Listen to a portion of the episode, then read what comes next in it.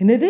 Karate கற்றுக்கிறியா குத்து சண்டையா? இதெல்லாம் நீ பண்ணக்கூடாது. பொண்ணா லட்சணமாக ஒரு பாட்டு கிளாஸ் வீணை கிளாஸ்னு போகணும். அதுவே ஒரு பையன் அப்படியே வந்து ஒரு பதனம் ஆடினானா பொண்ணாடா நீ? பொண்ணா நீ? காலில் சலங்கை கட்டிட்டு ஆடுற?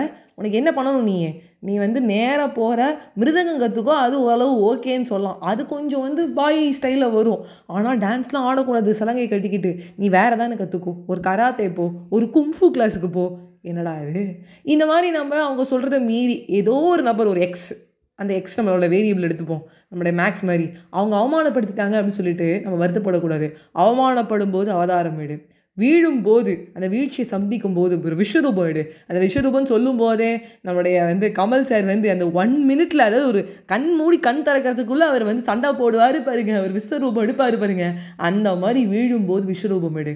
புண்படுத்துறாங்களா மற்றவங்க அப்போ புன்னகையோடு இரு. ஓகே புண்ணனப்படுத்துகிற நான் புன்னகையை உனக்கு கொடுக்குறேன் அப்படின்னு சிரிச்சுக்கிட்டே இருங்க.